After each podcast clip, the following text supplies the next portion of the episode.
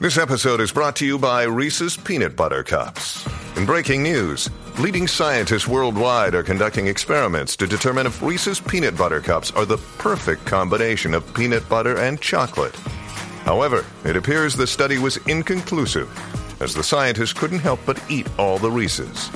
Because when you want something sweet, you can't do better than Reese's. Find Reese's now at a store near you. Welcome to Done and Dunne. I'm Alicia, your hostess on this podcast journey, all things Dominic Dunne, where nothing is linear and everything is connected. Investigators, I couldn't even sit on this for a whole nother week to drop it to you.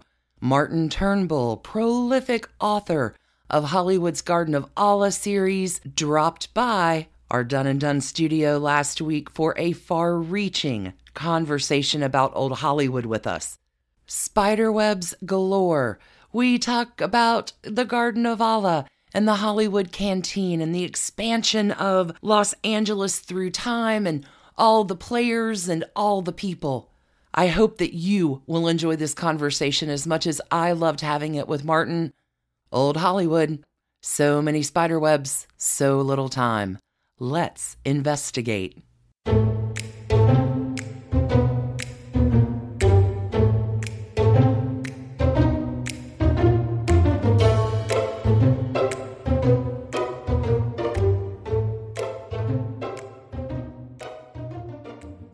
Martin Turnbull, I can't believe you are here. Thank you so much for joining us today. Oh, thank you, Alicia. It's great to be part of the Done and Dunne family of spiderwebs. So many spider webs. I was lucky enough to run into your Garden of Allah stories years ago. So when we covered that episode, naturally, your description was just fantastic. And I love your work about it. So we opened with that quote. And you were kind enough to reach out and kind enough to accept my pitch to say, Hey, do you want to come on and talk about old Hollywood and the Garden of Allah with our investigators? I was especially impressed with how you covered the Garden of Allah because that hotel is the stuff of legends. And Hollywood being Hollywood, some of the legends are true, some of the legends are absolutely not true. Some of them are, intentionally manufactured by studio PR departments or biographers. And so there's there's a lot of misinformation and and and skewed information. But it was a very special time during a very special place, and I thought you captured the atmosphere of that hotel really well. And I I just wanted to let you know what a great job I thought you did. That is a high compliment coming from you and very kind. Thank you. Let me ask you, Martin, what got you into old Hollywood? You've written so much about it. I know you are continuing a series right now about it. What was the first thing that got you kind of interested in it? You know, I think of myself as being one of those people for whom the whole the whole old Hollywood era was just part of my DNA. I just was born thirsting for it. I, I grew up in Australia. Uh, my childhood was the 1970s. And during that time, there was a guy on TV who would present the midday movie every day, uh, Monday to Friday. And I would watch him during my school vacation. And every, every day he would introduce a movie and he knew more about the stars and the directors and the studios and the moguls and the history than anybody I ever knew. And I just, I just found myself really fascinated by the stories, behind the scenes stories that he would tell about the people who were in the movie we were about to watch or, what was going on either in Hollywood or in the stars' lives. And I was just always impressed with his fund of information. And I found myself looking at the credits. Like I would actually read the credits of these movies before the movies actually started. And I noticed the same names were popping up, like the same makeup people, the same costumer people, the same hair people, lighting people, cameramen, directors. And I, I grew an appreciation of that these, these movies just didn't make themselves. These movies were put together by people who were operating at the, the top of their game so that if Joan Crawford needed to lift her eyebrow just so in Mildred Pierce, there was a whole team of people making sure that the light hit her face in exactly the right way, that her eye makeup was exactly right, so that when she lifted that withering, dramatic eyebrow, it would, it would, she would do it with maximum effect. And so I just became fascinated with these, with these people who were making these movies. And then in 1970, well, I don't know now, mid 70s, Lauren Bacall released her autobiography. And she made a, a, book tour of Australia. Now, for me, I was probably 15 years old at the time, and I've been watching these movies for probably three or four years, which is when you're 15 is a long time. And I, I thought, wait, what? This, the, the Lauren Bacall that I've been watching in these movies, she's actually A, still alive, and B, she's going to be here in Australia. Amazing. When you grew up in a, when you grew up in Australia, Hollywood is 8,000 miles away, and old Hollywood is 8,000 light years away. It is a it is a whole world away. And this this this that woman, the woman on my TV she's she's going to be in the city that I live in. What? Wait, wait, what? And that was just a revelation to me. And she, her appearance in Melbourne was during the day, and I was at school, so I couldn't go. But I ran out. Well, no, I didn't run out. I saved my money because it was only around available in hard book at that point. Saved my money and bought her biography Goodbye Myself, and I ate it up. It was it was because she had a, an amazing start. Like she was cast in her first movie opposite one of the biggest stars in Hollywood, with whom she fell in love and married and had children. And it was it was it was her life was kind of like a movie itself. And so then I realized, oh wait, so these people they've written books about they've written memoirs, they've written biographies, there's, there's biographies on these people.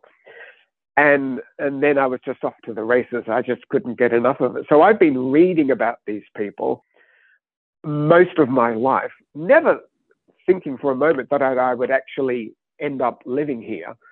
And so when I was casting around for a, a, book to write, because I've always wanted to write a novel, it just seemed the obvious thing to set my work in this era, this time and this place and these people that I've been reading about for um, for so long. And so that's what happened.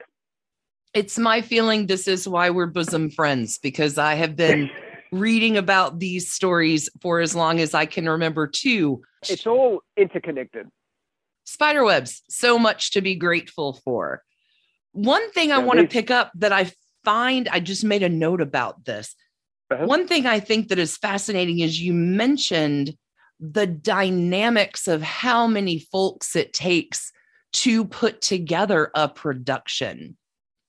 Mm-hmm. We mentioned Sydney Guilaroff in this week's episode. We'll be talking about Edith Head We'll be talking yeah. about Cecil Beaton. There's so many background characters that when you do watch the credits, like you and I do, you see over and over. The one thing about the Garden of Allah that to me is fascinating, it's not just housing the hot stars, the producers, the directors, it's a community for the entire film network.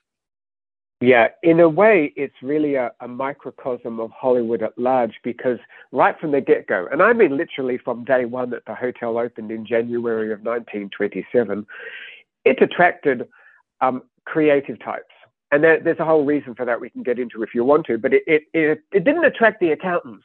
No, it attracted the people like Ginger Rogers, who came to Hollywood with her mother in tow in the hopes that she might have a chance in the movies and she checked into the Garden of Allah because it was a welcoming place where people stayed for weeks and months. The villas had their own kitchen, so they could they could live and, and eat fairly cheaply. But they were also surrounded by other ambitious actors and articulate people who are screenwriters and going to be directors or are directors. And so it was a very a very creative community kind of feeling at this hotel, which isn't normal. Most hotels, you check in, you go to your room, you sleep, you, you check out, and you go on your way. Well, this was more like a almost like a college campus. It was where people would stay for months on end, like like Scott Fitzgerald, for instance. He got a contract at MGM in 1937 uh, for 10 weeks and he checked into the Garden of Allah because that was the kind of place you did. It also helped that half the Algonquin round table were also probably staying there at the time, namely, especially uh, Dorothy Parker and Robert Benchley, who we knew from the Algonquin round table. And so people would stay there because like minded people who were also talented, they were also articulate, they were also ambitious, they were also social animals these were the sorts of people who were staying in this hotel, and they were just a, a door knock away and a martini away from spending a, a wonderful evening together. That's what attracted me to telling the story of this hotel was that it just wasn't like anywhere else at all, and, and particularly because it didn't have a house detective. Most nice hotels of this era had a house detective to make sure that Mr. and Mrs. Smith, who were checking in as Mr. and Mrs. Smith, really were married and to each other before they hmm. were allowed to get a hotel room. Garden of Allah, no such person existed. Nobody cared. You're free to do what and whoever you like. And so there was a very flowing, free and easy atmosphere at the hotel for the whole time that it was open.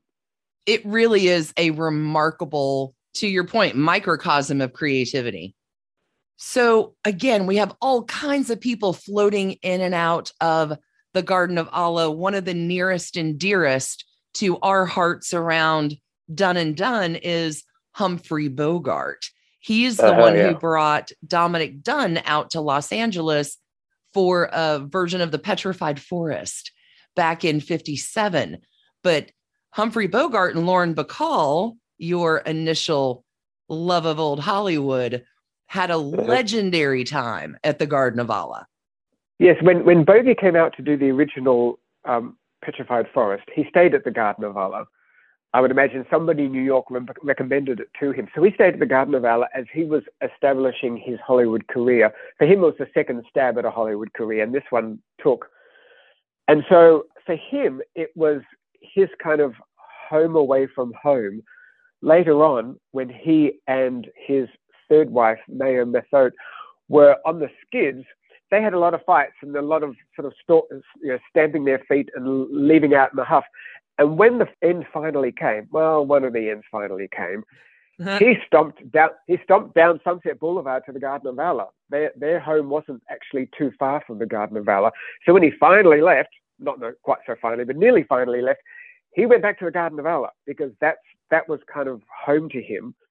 And so yada yada yada. That, that marriage ends. He meets Bacall. They get going, and they uh, he's finally free to marry her. They had a couple of weeks before they were booked to go back to Ohio for their wedding. So they moved into the Garden of Allah again uh, in preparation for their wedding. So it was two weeks before their wedding. They stayed at the Garden of Allah. So they went away to Ohio. They got married.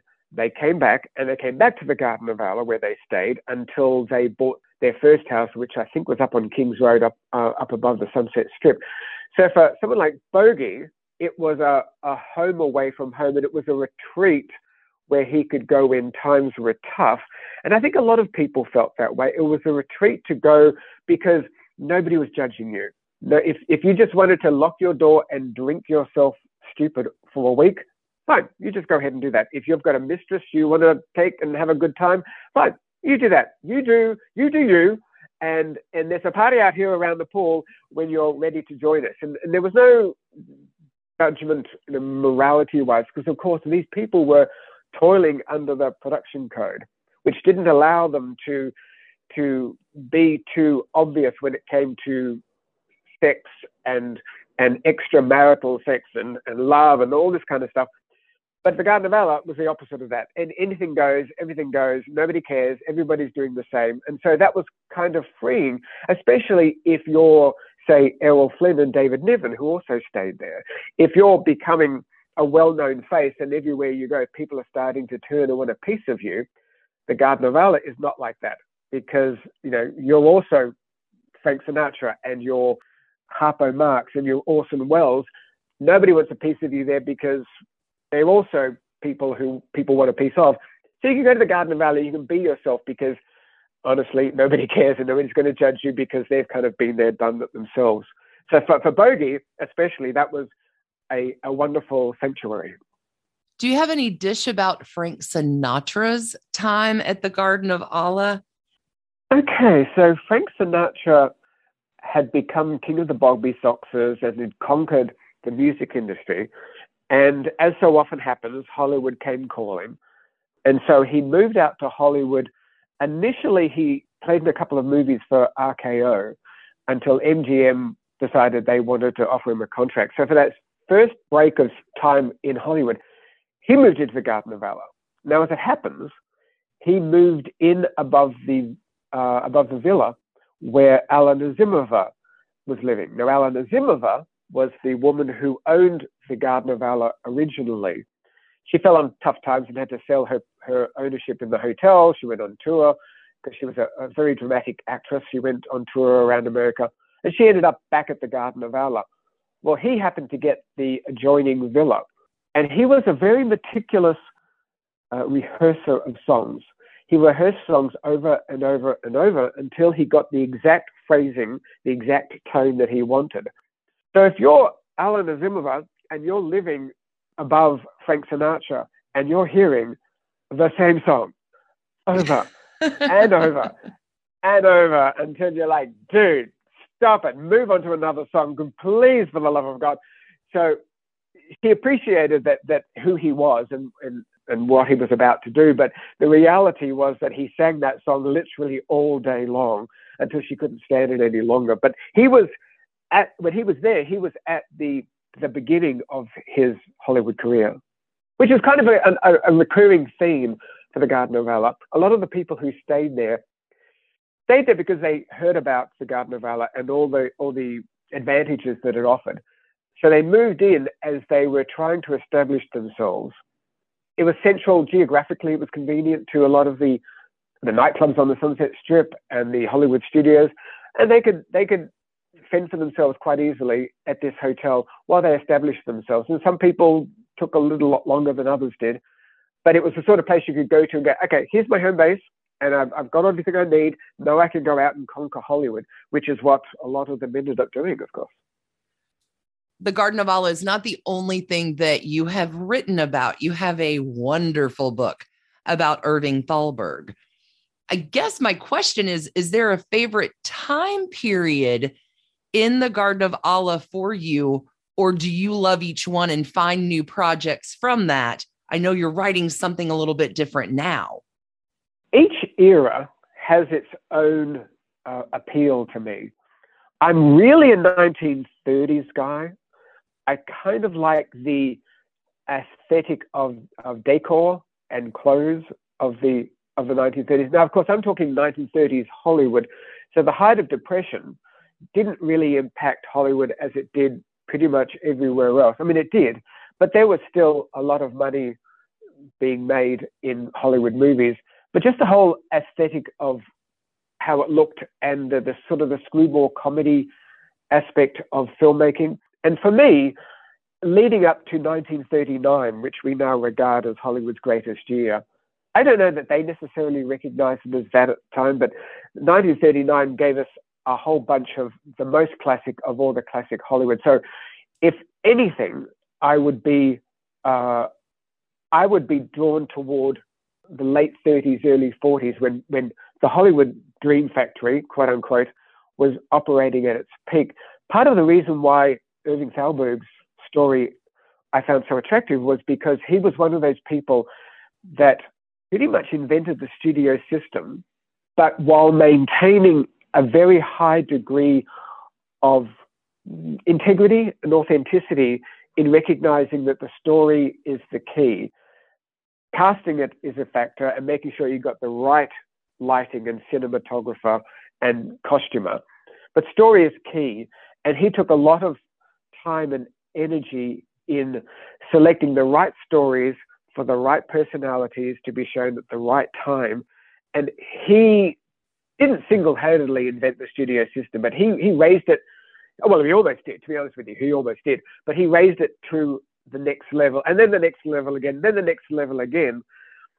Uh, so that by the time Hollywood reached 1939, its peak year, it was due not in small part to Irving Thalberg's efforts. The irony being that he was operating at the top level. He was, for those who don't know, he was MGM's head of production from the the merger in 1924 until his death in 1936, he, he was really the engine behind MGM becoming the greatest movie studio of its era. But he wasn't one of those fast talking, starlet bedding, cigar chomping, whiskey swilling moguls that, that the others were. He was the opposite of that. He was quiet, he was shy, he was pale, he wasn't terribly healthy. He was very intellectual, very well educated, mostly self educated.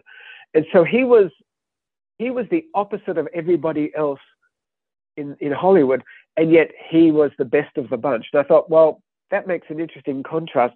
The, the most successful of the bunch was the one who was completely different from the bunch. Plus, he had a, a bit of a dicey heart. He didn't have the strongest of health, and he knew that he probably wouldn't see old age. So I think he figured, I need to get this stuff done now before my time is up. And so he worked very hard, harder than somebody should have worked with a with a, a weak heart like him. In the end, that's not what did him in, but he achieved an awful lot of first and cinema greats with a ticking clock uh, held over his head. And so that that contrast intrigued me. And so I wrote a novel about him called The Heart of the Lion. Heart because he had a weak heart, and lion because of Leo the Lion of MGM.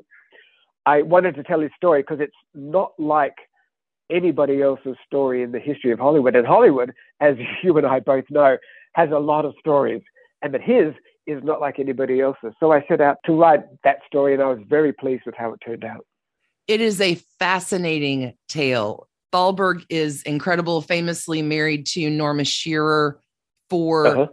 our listeners, F. Scott Fitzgerald's last novel is based upon Irving Thalberg. A lot of connections. Uh-huh. I want to back mm-hmm. up though, because this is why you and I are friends. Martin, I would agree that 1939 is the benchmark year in Hollywood. When I hear other people say this, I get a little tingly. Would you like to give me your reasons why? Well, so 1927 is when the jazz singer introduced the talkies into the movies. And by 1927, the, the Hollywood maestros of film, lighting, script, costuming had had a few years to sort of really hit their mark, and they had. Silent, the, the height of the silent movies were just real visual masterpieces. Now we add sound. Now we have talking. And once Hollywood realized, oh, talkies aren't just a fad, this is a thing, everybody had to raise their game as they did with the introduction of Technicolor. So with sound and Technicolor, we have to have everybody operating at the top of their game. And so by 1939, Hollywood's had a few years to to get it all right. And so by 39, we had the cinematographers knew what they were doing, the scenery designers, set designers knew what they were doing, as with the costumers and the script writers and the directors, and everybody had enough movies and enough experience, enough years under their belt to really reach the peak of their form, which, let us not forget, they didn't in Hollywood didn't invent filmmaking. I mean, really, the French did, but they took that technology and they refined it and refined it and refined it and refined it until they everybody was operating at the top of their game at the peak of their powers.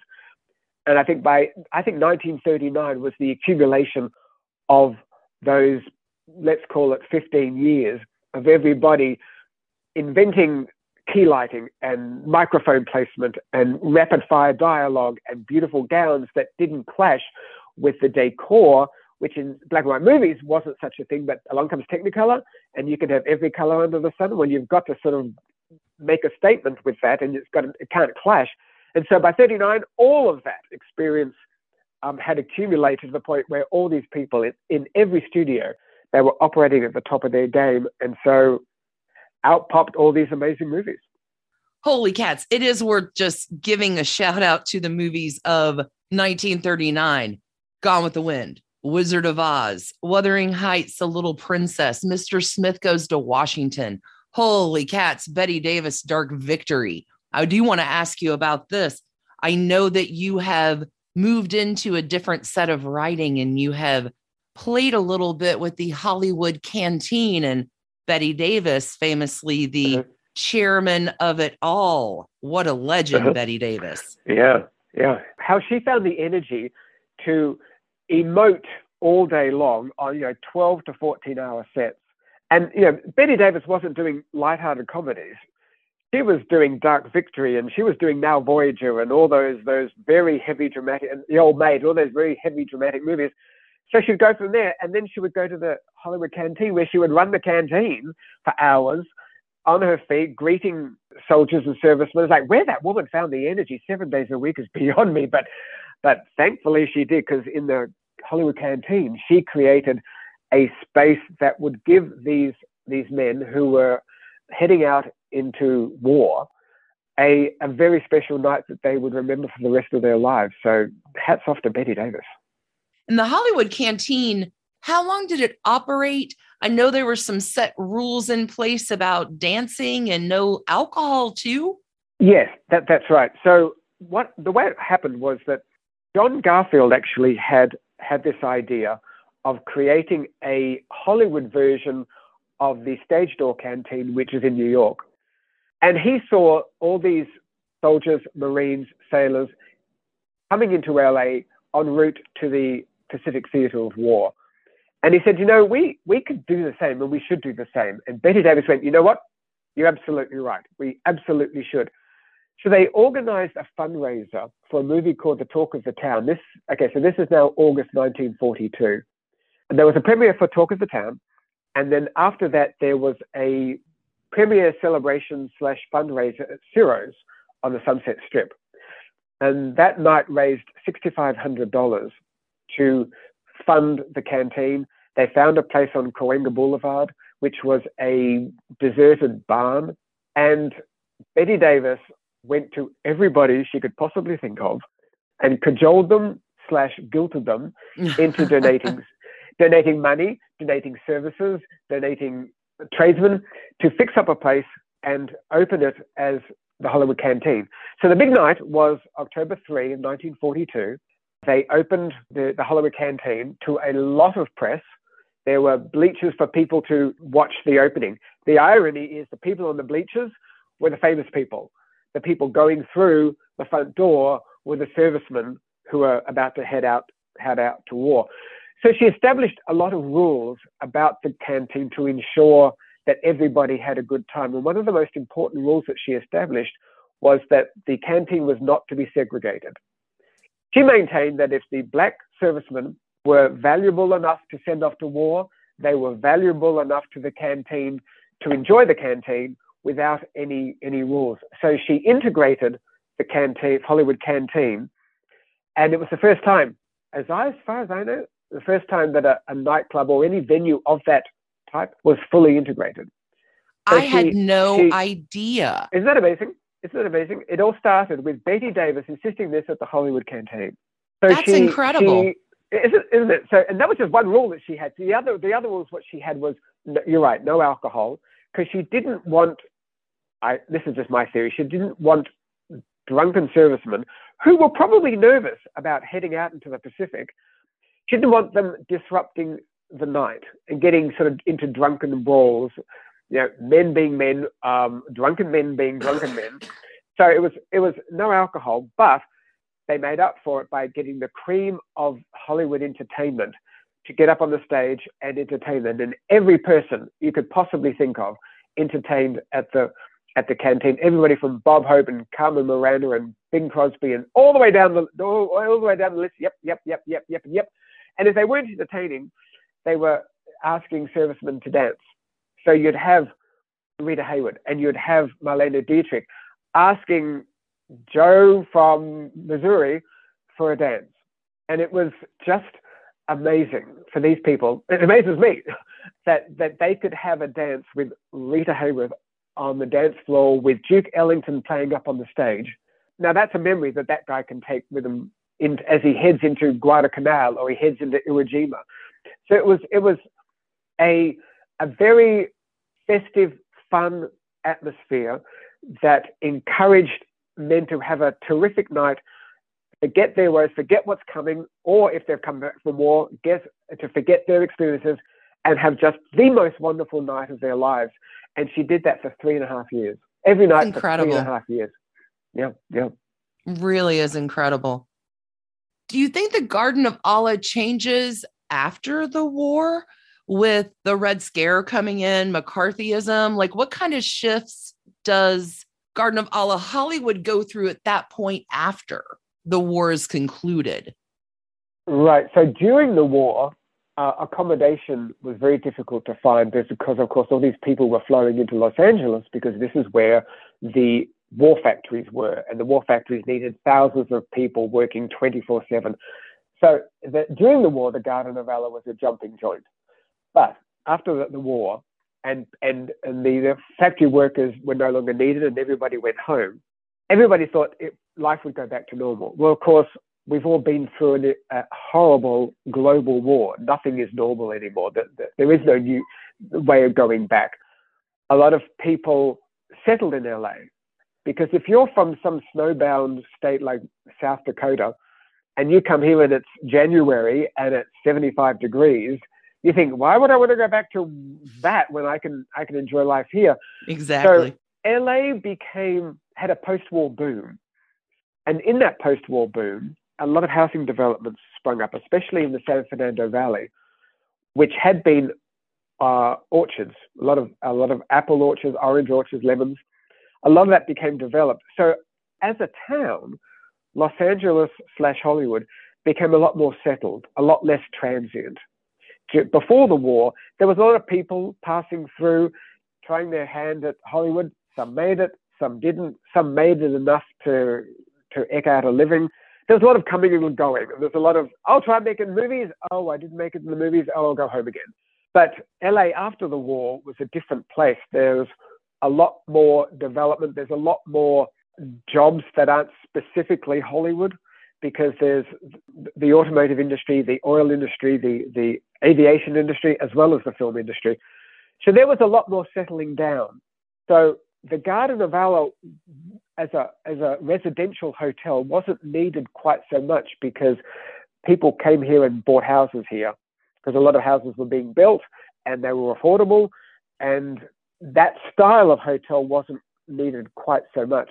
So it was a settling down period for Los Angeles, but it marked the beginning of the end for for the Garden of Allah, especially as the 40s became the 50s and the movies lost their grip as being the premier entertainment source for Americans. Of course, a, a, lot of Americans still went to a lot of movies, but along comes television, and television changed things. So the uh, and, and started to spread out because the, the the development of the San Fernando Valley meant that studios there's a lot more land out there. So studios like Warner Brothers, Disney, Universal had a lot more space they could grow their studio lots. So there was a there was a, a shift in the way people lived in Los Angeles pre-war versus post-war. And so as the 50s, the Garden of Allah started to it went through a series of a rapid series of management changes, and each a couple every two or three years, a new management team would take it over, and they cared a little bit less, and so it started to become a bit more run down, a bit more neglected, so it wasn't quite the heyday that it was in the 30s, as indeed Hollywood was no longer in its heyday as it was in the 1930s. The Hollywood of the 50s were contending with the encroach of television, so they went widescreen, they went you know, quadraphonic sound, and they started filming overseas. And so it was just a different town uh, working in a different way. And so, so the Garden of Allah was, was, was pretty much the same way. What do you think, Martin, replaced the Garden of Allah? I would say the closest thing came was the was yeah the, the Chateau Marmont, which is ironic because it was across the street. Exactly. The, yeah, the, the Chateau Marmont was built uh, a couple of years after the Garden of Allah opened. I'm pretty sure I'm right when I say the Chateau Marmont opened the month that the stock market fell. And so it wasn't a great time to open a hotel. So they changed to an apartment building and then eventually changed back to a hotel. But it was built to last a lot better than the Garden of Allah was. So it, it survived uh, the expansion and the encroach of LA a lot better than the Garden of Allah did. And it attracted a similar sort of crowd. It, the, the, the kind of difference, let me put it this way. If you were a big time director, big time producer, big money man in the movies, and you wanted to have a fling with your secretary, you took her to the Chateau Marmont.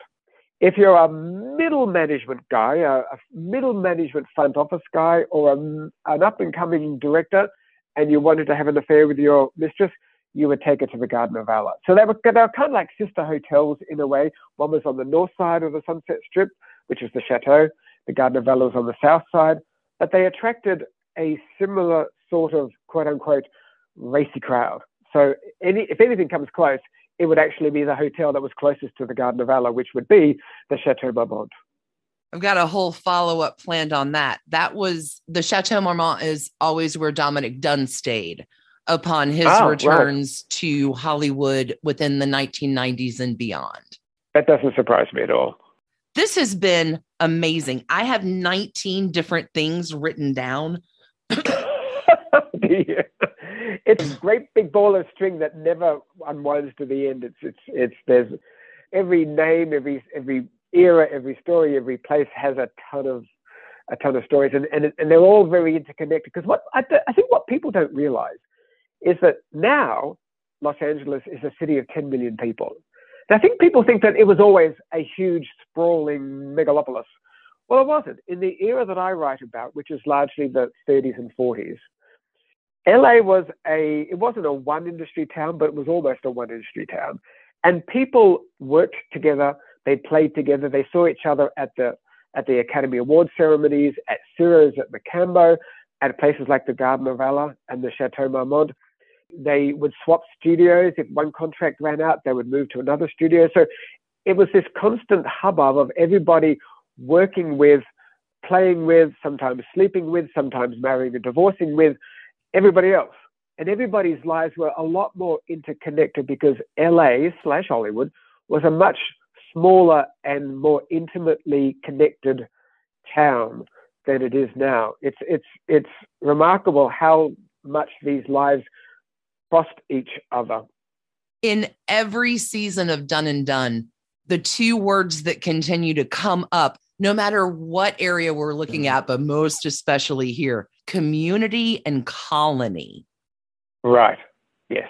Yes. And and and, and I, would describe the Garden of Allah as as both of those actually. Martin, anytime you want to come back, you are welcome here at Done and Dunne. I've got Bette Davis check, Ciro's check, Chateau Marmont.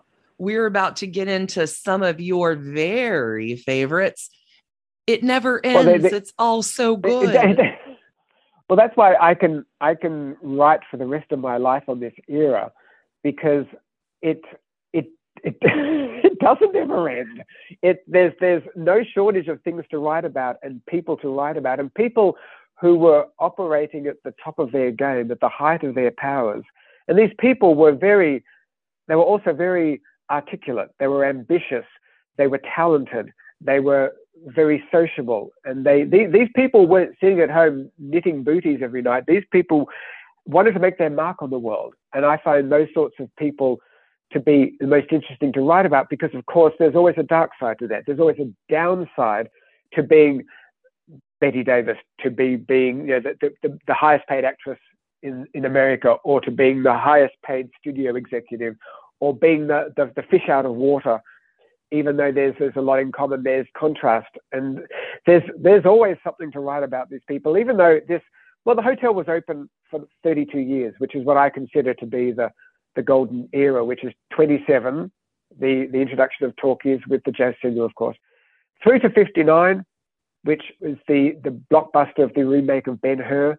I consider those to be the, the years of the golden years of Hollywood. That's 32 years, which isn't a lot in the greater scheme of things, but so much happened during those 32 years that there is no shortage of things to talk and write about, is there? Never. and sometimes I start the story I'm starting and it ends up as a whole different story, which you get as a writer too. I can relate. I can totally relate. So tell my investigators, Martin, how to find your work, your books? The easiest place would be my website, which is martinturnbull.com. And on that, I have information about my books, information about various well known places around, around Hollywood. And also, they might be interested in every day, I post a vintage photo of LA, of Hollywood, Southern California. And I've done that for every day for nearly 10 years now. So people might like to find those, and you can subscribe to that photo blog, as well as uh, you can find me on Facebook and Twitter and Pinterest and all the usual, all the usual haunts. And we'll add all those links and show notes to investigators. Holy cats! I just have added about another nine things for us to follow up on and talk about. Thank you, thank you, thank you, a thousand thank yous for coming on Done and Dunne today. Welcome. This has been a delight. Me too. Thank you so much. Investigators, check out Martin's work. Highly recommended. Until we meet again, stay curious and keep on investigating. Thanks for listening to the Done and Dunne podcast, a Hemlock Creatives production. You can email us at doneanddunne at gmail.com. You can follow us on Instagram at Done and Dunne Podcast. For further information about our episodes or sources, you can find us online at www.doneanddunne.com. See you next week, friends.